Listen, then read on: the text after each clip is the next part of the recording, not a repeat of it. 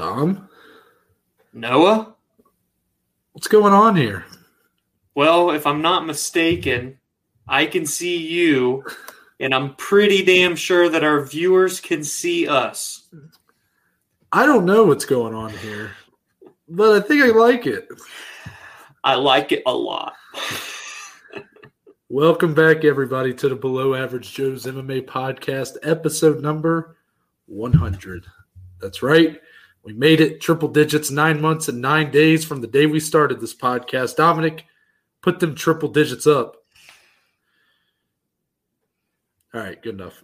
Good enough, right? I just hit the shit out of my desk, by the way. Hopefully that didn't wobble my camera. Mhm. So, uh, how are you doing right now? I mean, this is a big, big moment for us, and uh, obviously for the viewers to see us right now. Big things are brewing. Yeah, man. I mean, we started this podcast, as you mentioned, almost nine months ago to the day, and we've steadily progressed. Uh, we've gotten a great audience, great feedback, great fans. And uh, it was really only a matter of time, right? This is the next step for any podcast that wants to succeed. And here we are with that next step going video for our YouTube viewers. I think it allows us to grow substantially on another platform. Obviously, our audio platforms have been booming lately, which is awesome. And it's all thanks to our supporters. Like I said, without them, none of this is possible. And uh, I'm so excited for this next journey and this next step of the journey, I should say. Yeah, that's a great, great point right there. Thank you to everyone who's stayed with us from day one when we were in a small little apartment with the air conditioning unit on. And here we are where I'm in a small little apartment with the air conditioning off so that the sound doesn't bother you guys. But before we get any further, it's probably important that I uh, preface to our audio listeners, to those listening to us on Spotify, Google, Apple Podcast, or anywhere else where you can find audio podcasts. It's important to make you guys aware that we are now doing this as a video podcast on YouTube. So this is simply the you're simply listening to the audio version of that video podcast available on YouTube on our YouTube channel at Below Average Joe. So go check it out um, if you want to try something new. Otherwise, keep listening to the audio version. Either way, appreciate the support. But this is it seemed like the the most reasonable next step, Dom, for us since YouTube kind of you know obviously it allows you to do kind of a video format. So it just seemed like the proper next step for us as we look to grow this thing to the next level, right? Yeah, man. I mean, you couldn't have said it any better. It is the rightful next step, and it opens the door for so much more content in general. Obviously, we're a podcast at heart, but we have so many big ideas and plans for this show, and this is the next step to kind of open those doors. So it's awesome, man. Now that you brought that up, I think it's appropriate that we kind of segue into talking a little bit about our content. You guys shouldn't notice too many changes. Monday, Wednesday, Friday release schedule still going to be the same. Monday recaps of the Saturday events, Fridays previews of the Saturday events. Wednesday is going to be those special episodes. However, our previously scheduled episode for today was the classic pay per view review of UFC 100. That's not going to be happening. Just a little trickery for you guys because we're actually introducing a brand new segment on here, something that I think you guys are going to be a big fan of. It's something that's going to become very a mainstay, if you will, on Yeah. this channel. However, classic pay per view reviews for the least immediate future will be going away. They are going to be coming back. We're not just taking them away completely. I know a lot of you guys are big fans of those. I'm a big fan of that segment as well, and Dom is as well. But it's appropriate to do so because we're going to bring it back better than ever. And in order to do that, we kind of need to take the time to Yeah. improve on some some of the things before we bring it back. So because of that, we didn't want to just take away content from you guys. That doesn't. That's not very celebratory for That's an not how episode it works. 100. That's not how the Joes do things. so we're introducing a brand new segment, like I said. And Dominic, what is that segment called? The MMA Reddit Roundtable. You have birthed this into existence, so the credit goes to you, my friend. And you you Thank talked me into it, and I'm I'm liking what I'm hearing here, and I'm excited uh, for the fans and our listeners to hear it and see it as well. Yeah, I appreciate that. So, really, what this concept is is exactly how it sounds. Uh, me and Dom Going to be scouring the internet, scouring Reddit, even sometimes maybe some Twitter will be in yeah. there, things like that. Uh, we're looking for your guys' tweets, your guys' posts on Reddit, your comments on Reddit. We're looking for the most topical questions that are going on right now. You know, things. What are people really interested in talking about? What are people interested in learning more about? Um, what questions do people have? And we're taking those and we're going to put them here and we're just going to give our takes on them, our thoughts on these topics that are prevalent in the community right now or just random questions that someone brought up in a Reddit chat. Doesn't matter. I just think this is going to be really fun. And the hope here is that you guys, our lovely audience, will begin to send us in your own questions that you can do by either leaving a voice message. If you go to our link tree in the bios of our um, social media, whether you go to mine at NT Baker underscore, on Twitter or Instagram, or you go to Dom's Twitter, Instagram at DSLE14, or you go to our podcast Twitter, Instagram at BAJ underscore MMA podcast. There you go. You get it right? Yeah, you If you go it. there, there's a link tree. There's a link there if you want to go to the page to leave um, voice message and you'll be featured on the podcast and we'll give our thoughts. Or you can comment on our Instagram post or our Twitter send us a DM, whatever. If you know us, text us. Yeah. Anyway, we'll we'll put it on there. We'll give you credit if you want, or we'll keep it anonymous if you don't. Um, the hope is that at some point it's just going to be a way for us to interact with you guys. But in the meantime, Reddit, Twitter, that's going to be able to suffice. Correct? Of course. Hey, just whatever you want to do. We want to. We really want to hit now that we're video the taking this community to the next level, are interacting with you guys to the next level. And uh, yeah, this is a great way to really show it off here. This first portion of the MMA Reddit Roundtable, my friend. Mm-hmm. So I think it's just time to get into it. I think we do it right now. So we got 12 topics to talk about today. A baker's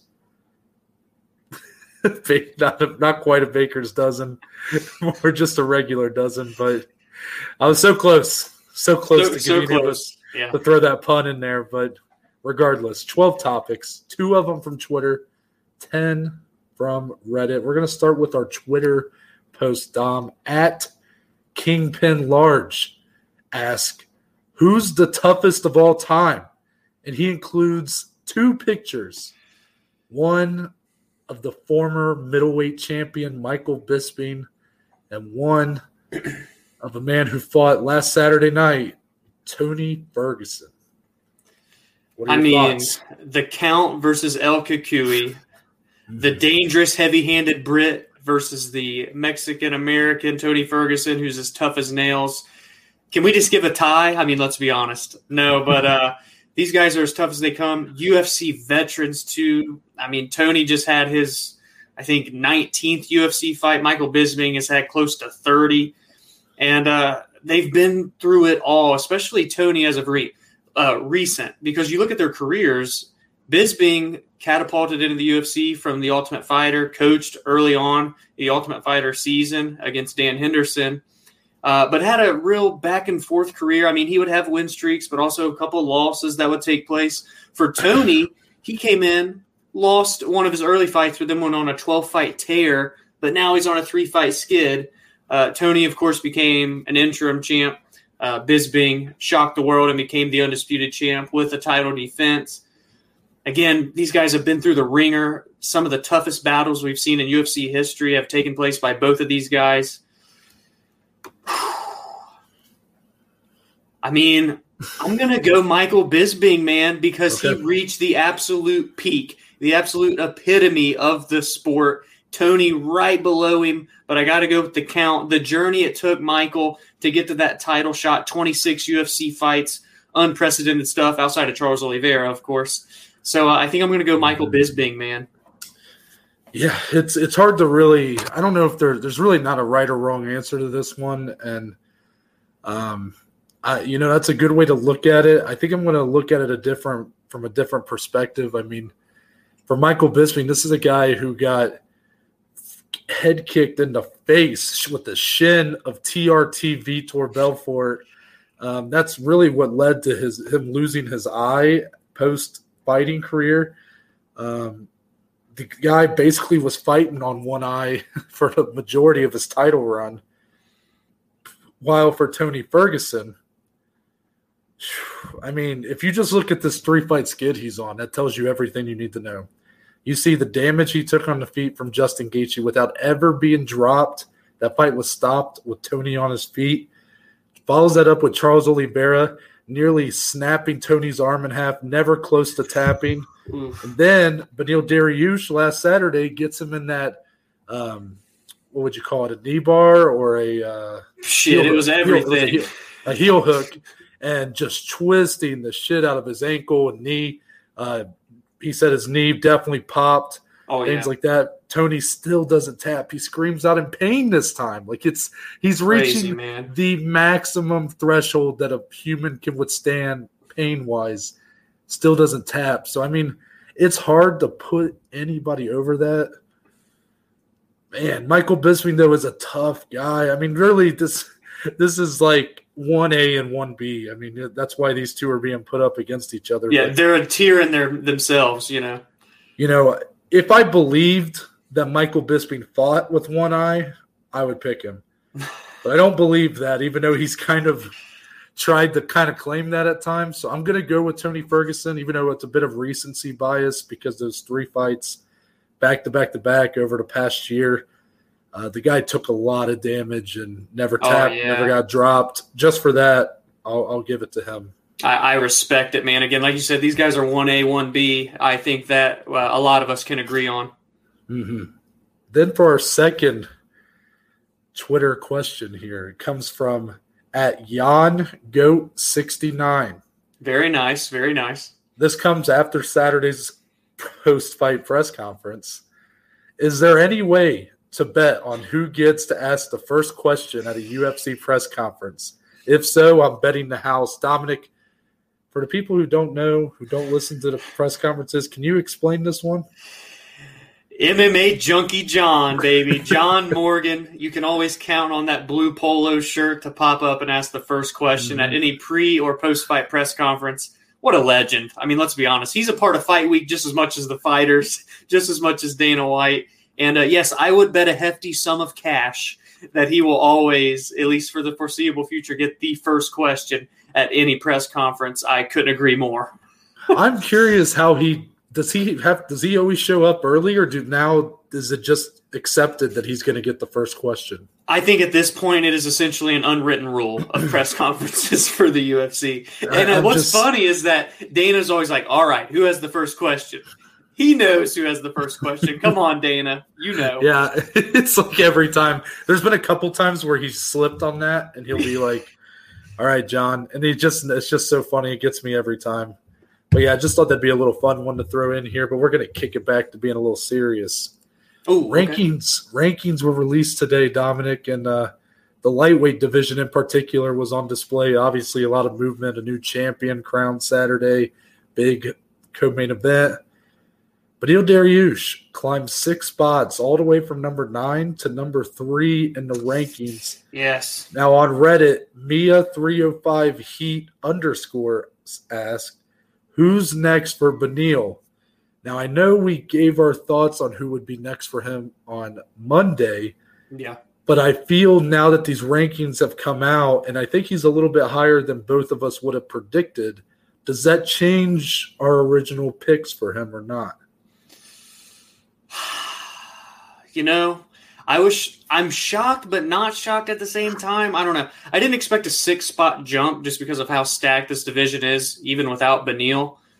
Uh, but I think that seven fight win streak really got taken into account here, and you it shows how much a win over Tony still means in this stacked division, and I think that's kind of the biggest thing. Uh, you look at the only other guy with a win streak even close is that the now champion in Charles Oliveira with nine. So I think that played the biggest factor in him jumping six spots. I agree, but who's next for him? I still think him and Chandler makes a lot of sense.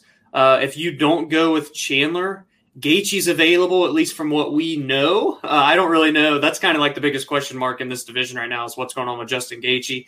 Uh, he even said within an interview, I believe it was MMA, MMA Fighting or MMA Junkie. Don't quote me. It's one of those two. He said he wouldn't even be surprised if potentially the timeline lines up in his favor to where he might squeak in and get a title shot before Conor or Dustin.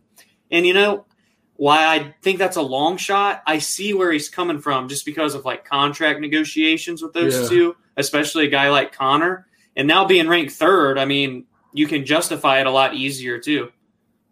It's a good point. I'm going to stick with Michael Chandler. Um, a lot of that has to do with Beneil Dariush said that he probably won't fight again until early next year.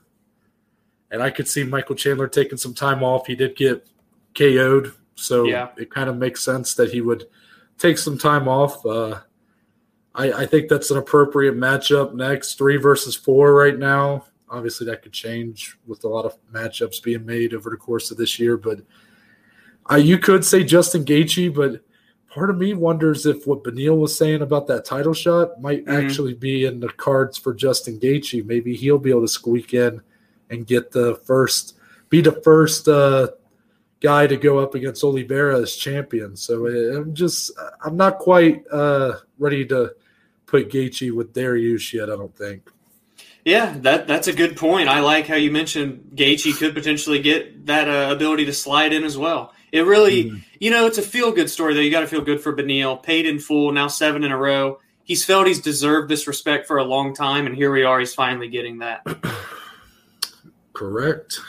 Now, next, this is Athens. Athens in all caps on Reddit asked. Well, first, they made it clear they rewatched Colby versus Usman again recently. Um, what a war. And yeah, they wondered how the rematch would go. Usman keeps getting better, but Colby has that weird motivational spite to him. Now, it's what's been very clear about these two is since their first fight, Kamaru Usman coming out on top, still the champion, has been a much more active fighter than Colby Covington has been since then. Right. I believe I believe uh, Kamaru's fought three times since that fight: two to, against Masvidal, once against Burns. Colby's fought once, and that was the Tyron Woodley. So, how does a rematch go? Because we see Kamaru improving a lot. His striking looks so clean.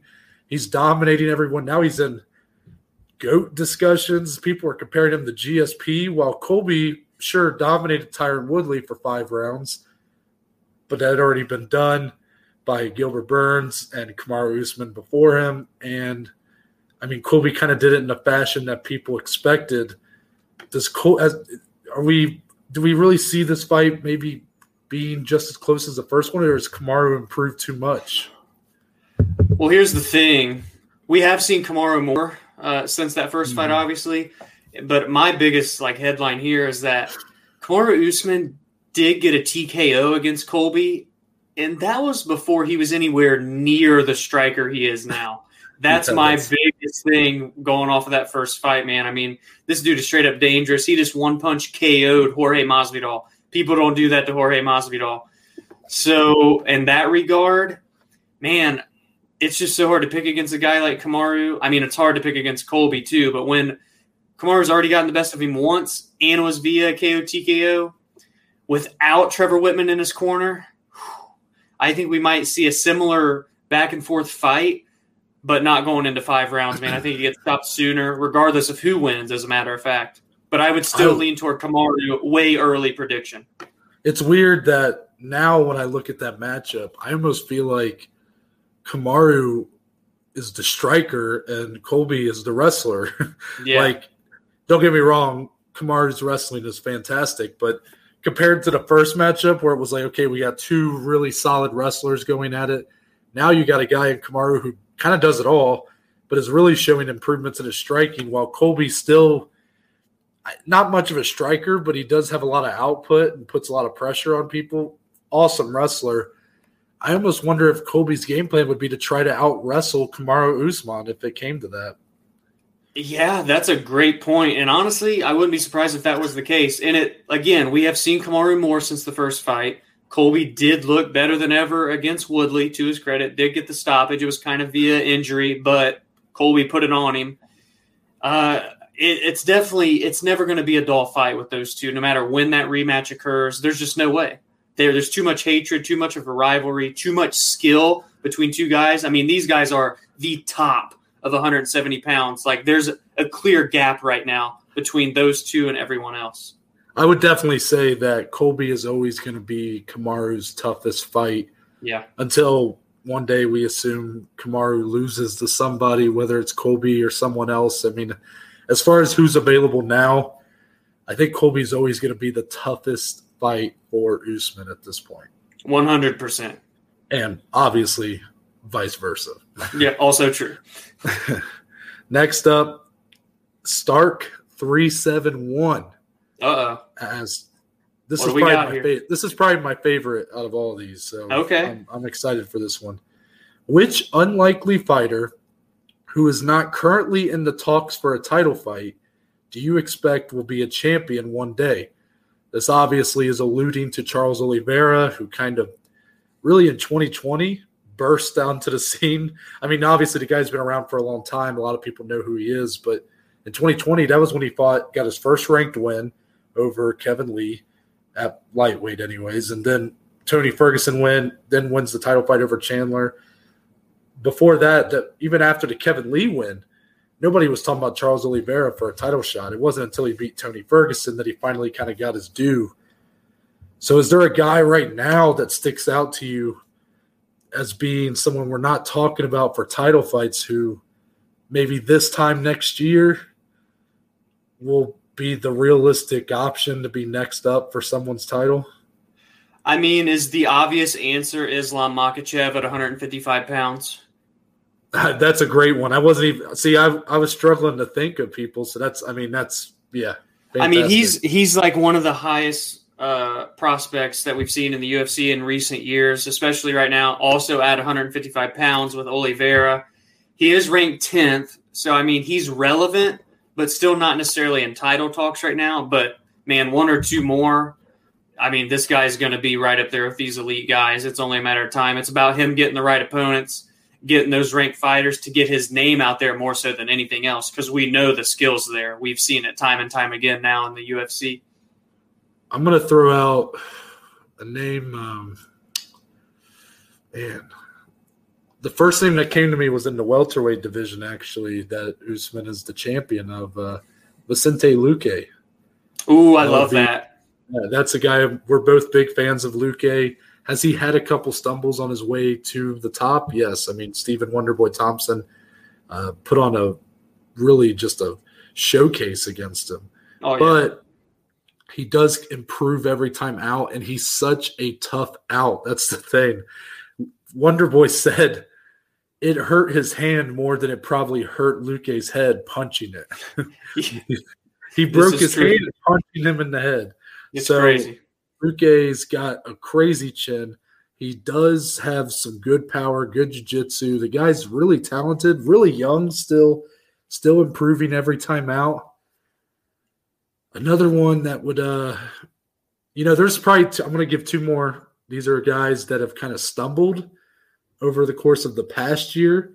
But I think by this time next year, they kind of reestablish themselves as the prospects we thought they were. Okay. And ultimately reach their full potential.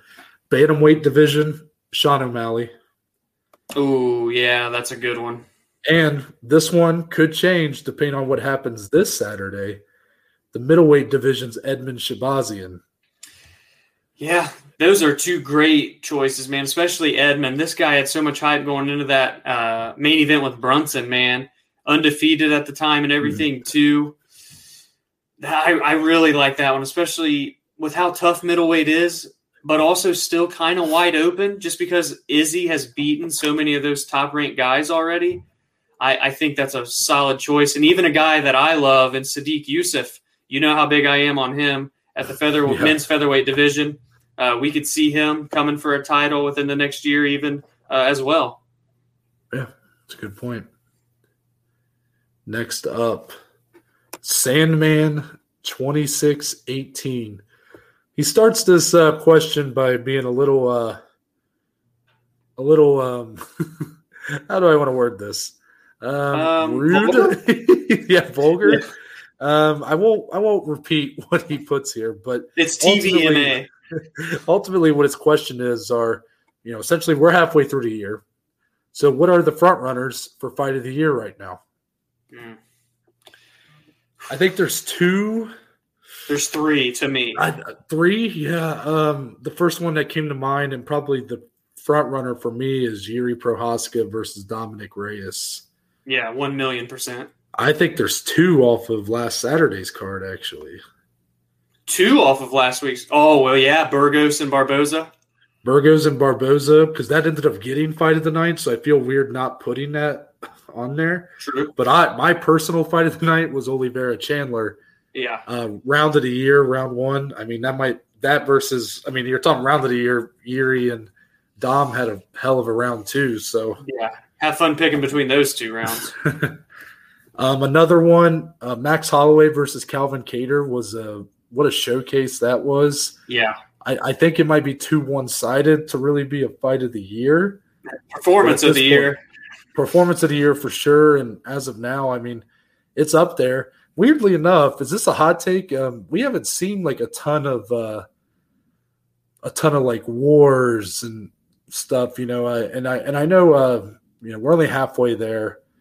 Sure, there'll be a bunch more. And I'm not saying that the fights have been bad by any means. It's just I'm like trying to think of fights of the year, and it's um, Julian Marquez and Maki Pitolo was a really good fight. That was a good fight. Um, actually, an, uh, kind of an underrated one that just happened would be uh, Diego Ferreira fighting um, Gregor Gillespie.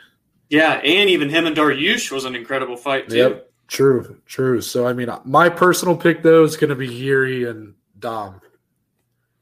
Yeah, man, I think I'm to have to agree with you. Uh, that okay. fight was so nuts. Although it ended so convincingly, as did really all three, which is kind of odd when we're talking fight yeah. of the year. But Max dominated Kattar for five rounds. Kattar had his moments, uh, and then Yuri and uh, Dominick Reyes was absolute just pandemonium for two rounds, absolutely nuts.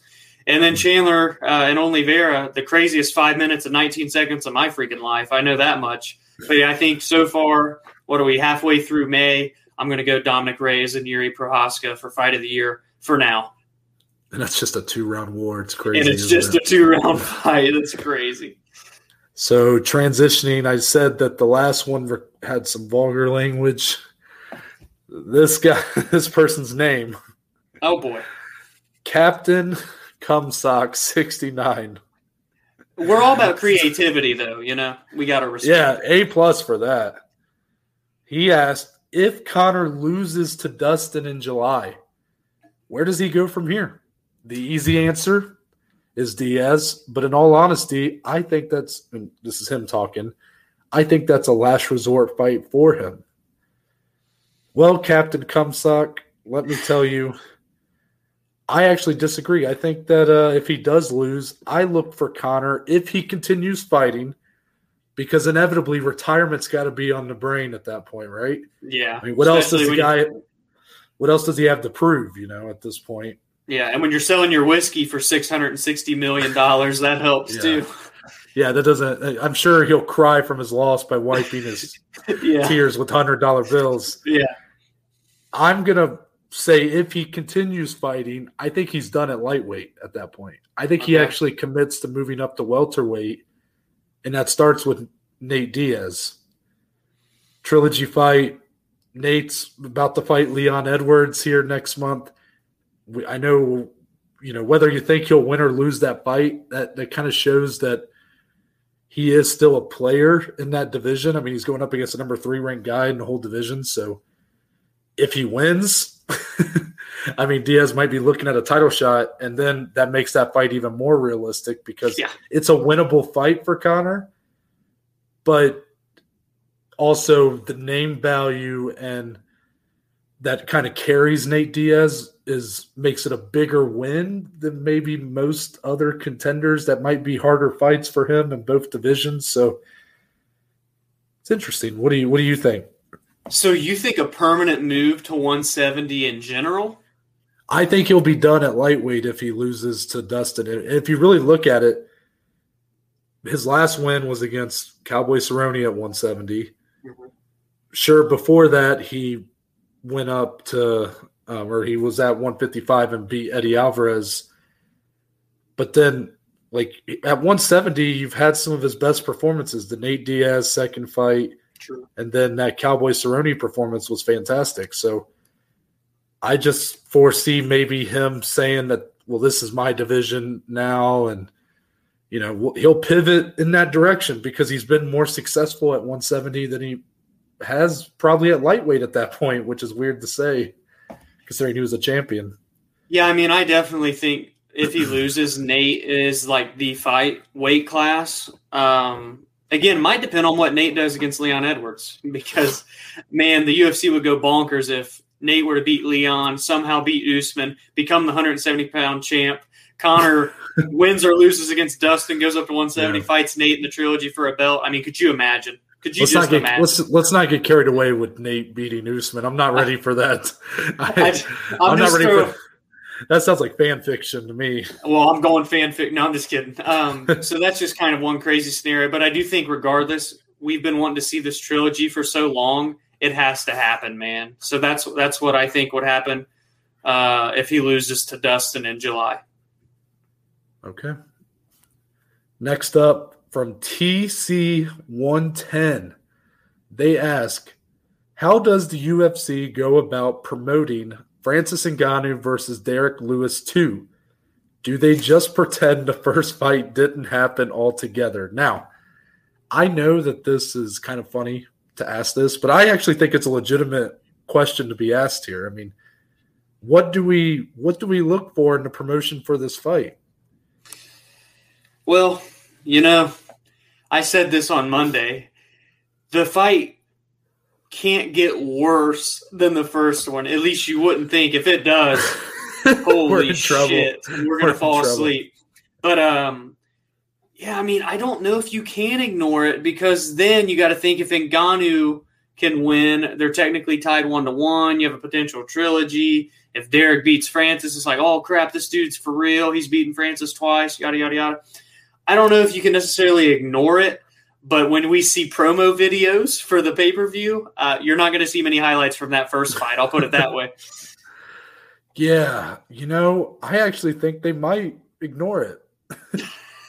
I think they might still bill it as Ngannou versus Lewis too. Maybe they'll even mention that Derrick Lewis won the first fight. So this is kind of a redemption arc for Francis Ngannou. Right. But I mean, even if you're looking to like put little clips in the hype videos and stuff, I mean, what are you going to find? Like a couple jabs here and there? Like that's it. That's true. So I think they are going to kind of ignore it and maybe it'll just focus on the punching power of both men, how there's no way this fight goes five rounds, you know, stuff like that. Yeah. Uh, very common for heavyweight fights. So I, I don't think they'll have a problem promoting it. I mean, it's probably a good problem to have, I guess, is that you know there's so much more they can market this fight on besides the fact that they fought before it. It was a bad fight. True. Yeah, I, I, I think that they might ignore it. I wouldn't be surprised if they did. I I just those guys are too explosive, too powerful. You gotta think this second fight could be better with so so much on the line this time too. We're talking for mm-hmm. titles, for gold, for glory. Man, I think someone gets knocked out in that second fight. I well, I, I shouldn't say I hope so, but I I mean I just don't want it to be as bad as the first one. Imagine those two guys just have a five round war. Could you imagine? they have like Whittaker versus Romero. Yeah. Like Diaz versus McGregor type war. They I, just completely flipped the switch from the first. I, bro, I can't even fathom that. Anyways, Joss AFC.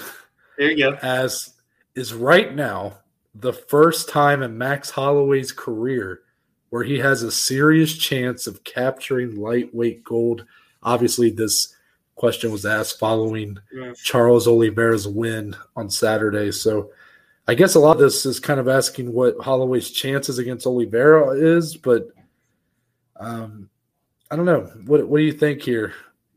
I don't think it's easy for Max right now at 155 simply because the division is just too top heavy. It's too stacked. Like, can you really just throw Max in for a title fight like you did for that interim against Dustin a couple years back?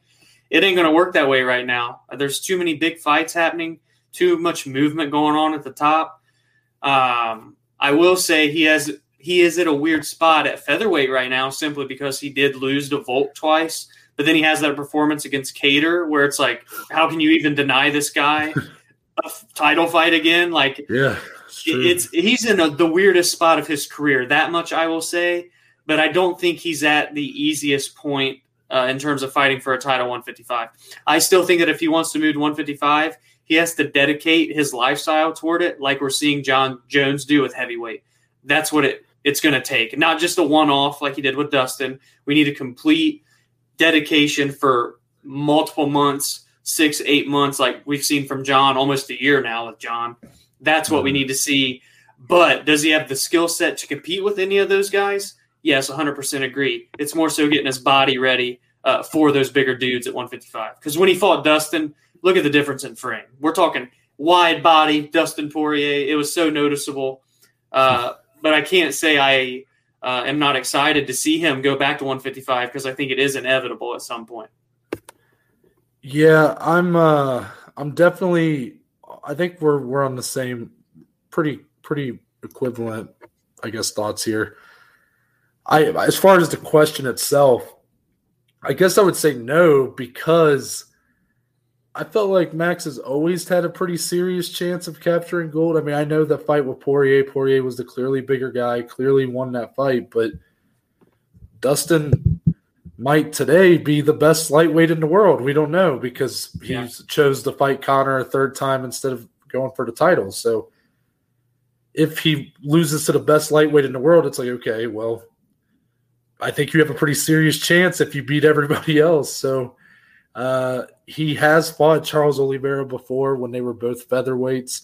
True. That fight did uh, got stopped in a minute and a half because Oliveira shot for a takedown, kind of whiffed, um, fucked up his um, what do you call it? The esophagus. Throat, esophagus. Yeah, like he Adam's apple. yeah, he like cut something in his esophagus, like kind of cut off his breathing. So like the fight immediately got stopped about a minute and a half into the first round. So you didn't really get to see anything. But I think as far as the matchup between these two, I mean, that's that's really interesting because yeah. You look at the kind of the the boxing clinic that Max put on Calvin Kattar, and for all of Oliveira's strengths, I wouldn't say one of them is his is his uh, striking defense necessarily. His head movements not um, always it's not consistent. He had moments where he had really good um, bob and weave moments in the the Chandler fight, but yeah. he has been known to kind of keep his chin up and things like that. He did get caught by Chandler in that fight. However, if Oliveira is able to, you know, overpower Max, if Max's body's not really transformed to that frame of a true lightweight, I think Oliveira might kind of treat him like he did to Tony Ferguson and just manhandle him around the octagon a little bit if he can get his hands on him. Yeah, that's a good point. Um, really, the physique of both guys are pretty similar. Like you say, mm. complete opposite styles. I will go as far to say that Max's ground game is severely underrated because we don't really see it get used much offensively or defensively. But when we're talking Charles Oliveira, that dude's still another level compared to all these other guys. So yeah. it's definitely intriguing. I mean, you're talking good ground game versus impeccable. One of the best, one of the best yeah. submission specialists, uh, the, the best if you the go best. off of numbers in UFC history. Next question is going to involve a little bit of boxing, but oh, not really. You don't say. but not really. How do you feel Claressa Shields will transition to MMA?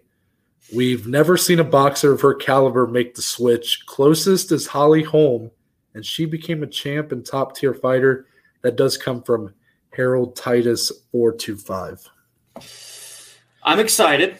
Um, mm. I hmm. think it's a good thing. Obviously, she's starting in the PFL, which is a big organization to make your debut in MMA professionally. True. However, they're like her first fight, for example, I think she's three and five or something like that. So it's not mm-hmm. this incredibly like amazing fighter. It's going to be a good test for Claressa for us all to see where she's at. Can she reach the heights that, that we saw from Holly Holm? Uh, man, I don't know because Holly Holm also had that kickboxing background. She was a world champion boxer and kickboxer, so that puts her a level above. I will say, hand specific though, Clarissa is a different beast. It's a matter of can she put it all together because she's making her debut way quicker than I expected. I did not expect it to happen early on, less than a year in, but she's at Jackson Wink. She's training with a bunch of champions over there Jon Jones, Michelle Waterson, Holly Holm, even is one of her training partners. So if there's anyone that can do it with a camp like that behind them, it would be Claressa Shields. I'm definitely excited. That's just a few weeks away now as well, June 10th, I believe. So uh, I'm excited. That I can say for sure. Let's be honest, Dom. If if the expectation is for her to be somewhat, you know, like Holly Holm, you're just asking her to fail. I mean, there's it's that's so high of expectations to put on her. I get it; she is an incredible boxer, but I mean, this is all all these other aspects of MMA are going to be brand new to her for the most part. Oh, yeah. I mean, I'm sure maybe she's, you know, a time or two worked on maybe some wrestling or some jiu-jitsu or kickboxing, whatever, Muay Thai. You know, maybe she has dabbled a little bit but come on, man. I mean, we're essentially looking at a incredible boxer, but everywhere right. else it's CM Punk. Yeah, gosh, just be a dick about it, Noah. No, I'm just I'm kidding. Just, I mean, and I mean, I, I, know, I'm sure she's taking it very serious. She's at a good camp. Yeah, and I and I do think that over time, and by time I'm talking multiple years. That's what it takes. Will, yeah, she can become a very adequate or even good, especially in the PFL. What I don't want to see is just because of her name value, if she wins two or three fights, all of a Push sudden she's being. Soon. Yeah, because I mean, it's very obvious that a fight with Kayla Harrison could do big money for the PFL, but that, fight, that would be terrible for Shields' development as an MMA fighter. Just yeah, you, you can't do something like that. Uh, what are your thoughts on her debuting? You know, less than a year after full time MMA training. Were you kind of caught off guard by that too? I was I was at first until I saw kind of the caliber of opponent she's getting. I mean, it's a pretty low level opponent. Um, someone with more losses than wins. None of them yeah. in very prominent organizations. So, uh, you know, it's if she wants to get in there, then by all means, give her opponents like this let her gain some confidence, work on some of these skills that she's still developing on the ground or anywhere else, and ultimately let her kind of box the shit out of these women who've never boxed a day in their lives or whatever. Right. I don't. Um, I I I'm, I guess I was a little surprised though. I thought it might take her more time, but I'm I think I'm glad all in all that she is going to be debuting sooner, even if it'll maybe look a little more sloppy on TV when she starts. But I'm I'm expecting that. I won't be too harsh on her if it is. Fair enough. Next comes from Big Nas 92. And this talks about our uh, highly anticipated rematch for the flyweight title next month. Ooh. If if Deiveson loses the rematch, does Askar Askarov get a title shot or will there be a trilogy right away? And I think that what's most clear about this question is it kind of depends on the manner of victory. Sure. Um, sure. If, you know, I'm still the big factor for me actually isn't even the outcome of this fight. It's when does Deiveson planning to move up to bantamweight? Because I, I think that's in the cards for him here soon yeah, within the dude. next year because uh, that weight cut, he's literally cutting a quarter of his body weight to make flyweight. That's yeah, that's that's stupid. Yeah, it's not. Dangerous. I mean, that that's what I mean. I mean, that's I don't want to call him stupid. I just mean like that's a stupid amount of weight to be yeah. cutting, and he has shown he has ward the effects of that. And I think that's even one of the reasons why he, I mean, not that Brandon Moreno is a very capable opponent and had a great showing in their first fight, but both guys coming in fighting a month previous and Deiveson being the bigger guy already. I mean, don't tell me that two weight cuts in 30 days when you're cutting a quarter Oh. of your weight. That played such a huge factor in that fight. It has to. So for me, I, I, uh, if I, if you had to make me answer on the spot, because that's kind of the point here, right? We're not supposed to be kind of like, ooh, I don't know. We're we'll beating around the bush. Yeah, we need to, we need to take a guess here, right? We're the Yeah. experts. Yep. We're the Joes. Yeah, we're the Joes. Yeah. Um, my guess would be that there will will not be an immediate rematch if Deiveson loses. I think Deiveson moves up to bantamweight, regardless of the outcome of this fight. Actually, Oh, you think win or lose he goes up? Yeah, yeah, I think he does. I wouldn't be surprised, honestly, because if he, he actually if he wins this, I mean, he's essentially going to become one of the stars, especially of the lower weight classes. So, honestly, I'm kind of right on board with you there. Win or lose, Deiveson may just be having his final fight at 125 uh, in here in a few weeks against Moreno. Uh, hopefully, we don't get another draw. I think we're going to get a very convincing victory, uh, no matter who comes out on top. I think it's going to be a finish. Uh, I think it's going to be a barn burner while it lasts, but I do think it's the last we see uh, Figgy at 125 pounds. Nice. I'm glad we're on the same page for that one. That's something that I think a lot of people aren't prepared for, but I'll be interested to see what the UFC does with the flyweight division if Deiveson does make that move, especially Yeah. if he wins. If he like knocks out Brandon in the first round, do you do Askar versus Moreno, Askar versus Pantoja? You know, Askar's got to be involved. So I guess if we want to talk about Askar's place, I mean, I I definitely think he's the next guy. I don't think he should be Yeah. fighting again until he gets his title shot. 100%. But you know, if they do, if this fight's really close and they want to do a trilogy, I mean, it would be big for the division, all in all, because you know Deiveson really kind of put the division on his shoulders last year, and Yeah. you know that war that him and Moreno had to cap off 2020 was incredible and really put a lot of eyes on the flyweight division that haven't been there in a long time, if ever. So now, if you get a kind of another war or even just a awesome fight or you know a highlight reel knockout, whatever, Yeah. It'd be tempting for business and for that division's longevity to maybe run it back again. We'll see. I, I'm I'm sticking with my answer though. You make very valid points, but for the sake of time and for our uh, imagination, I'll leave it there. yeah. And now comes the final topic of this episode, Dom. We've already done 12? My I know it kind of flew by, didn't it? Sheesh. This one is going to make you think a little bit. Bring it on. A Bobo 2020. Oh, what? A, a Bobo 2020. Bobo from Drake and Josh, the monkey? That's what I'm thinking of. Uh, that that brought back some memories right there. I can't help it. Anyways, Bobo, you're cool. Don't worry. If Khabib and Jon Jones don't vacate their belts, are Charles Oliveira and Jan Blachowicz still champions? Well, Um, short answer, no. nope. Yeah. I mean, Now let's go into a little more detail. Here's a hot take for you. okay. Khabib versus Charles Oliveira would be the fight that everyone wanted Khabib versus Tony to be. Ooh, yeah, I love that. I I think that fight would be absolutely nuts. I don't really know.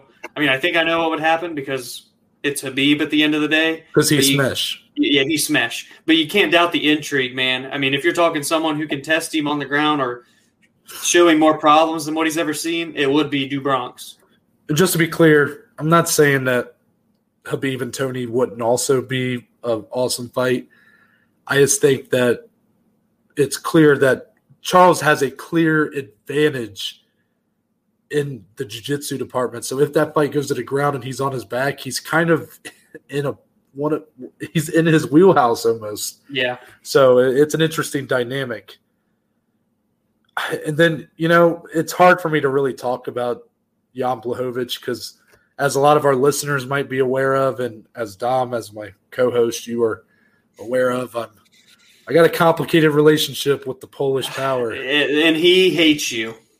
I have counted him out every step of the way. Literally, since this man was born, I've been predicting him to lose. And he has won every time. This is true. So this is why you should not take any sort of advice from me.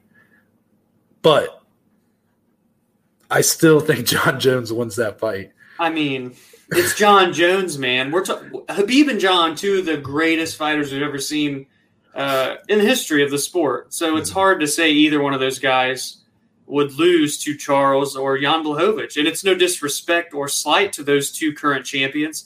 It's just the magnitude of how great both of Khabib and Jon are, man. That's what it comes down to. Yeah, it's light heavyweight's definitely improving talent wise. And Jan has improved a lot and has been Oh, yeah. shown he's been kind of overlooked over his growth of the past year and a half, two years. But at the end of the day, I mean, when Jones was ruling this division, Jan Blachowicz was kind of floundering. So it's going to be hard for me to ever really look at that matchup and go, yeah, Blachowicz is winning that. Yeah. You know, I just, I, I, you know, we think Jones is on a two fight losing streak. We thought he lost to Thiago Santos and Dominick Reyes. This is But true. those two, those two gave Jones everything he could handle, and they still lost on the judges' scorecards. And that's what ultimately matters. so, if for nothing else, I think Jan is just going to lose because those damn judges ain't going to let him win. You think Chris Lee will be involved? I think Chris Lee will hundred percent. Him and Sal D'Amato are already planning the robbery. Oh boy, oh boy. No, I'm just kidding. That's a podcast kidding. for another day. But uh, I mean, Khabib and Jones might be the two best MMA fighters of all time. So Yeah. by saying Charles and Jan wouldn't be champions isn't a slight on them. It's just that's that's what the that there's levels, man. It's that's greatness. It's It's greatness. That's exactly what I was about to say. They're two of the would you- greatest. Who would you give a better chance? Like if you if one of these two was going to do it, who would you predict to do it? Jan Blachowicz. Polish power. And that's I simply I agree. because that's simply because we've seen Jon tested two fights in a row really get taken to the brink. And we're seeing a in his prime form right now, Jan Blachowicz.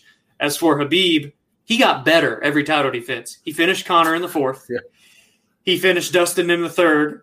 He retired against Justin Gaethje and finished him in the second. I mean, that means I didn't even think about technically he would have beat Charles in the first. I'm just kidding. It doesn't work that way. But in, if recency bias, I think you have to go Jan Blachowicz has a better chance.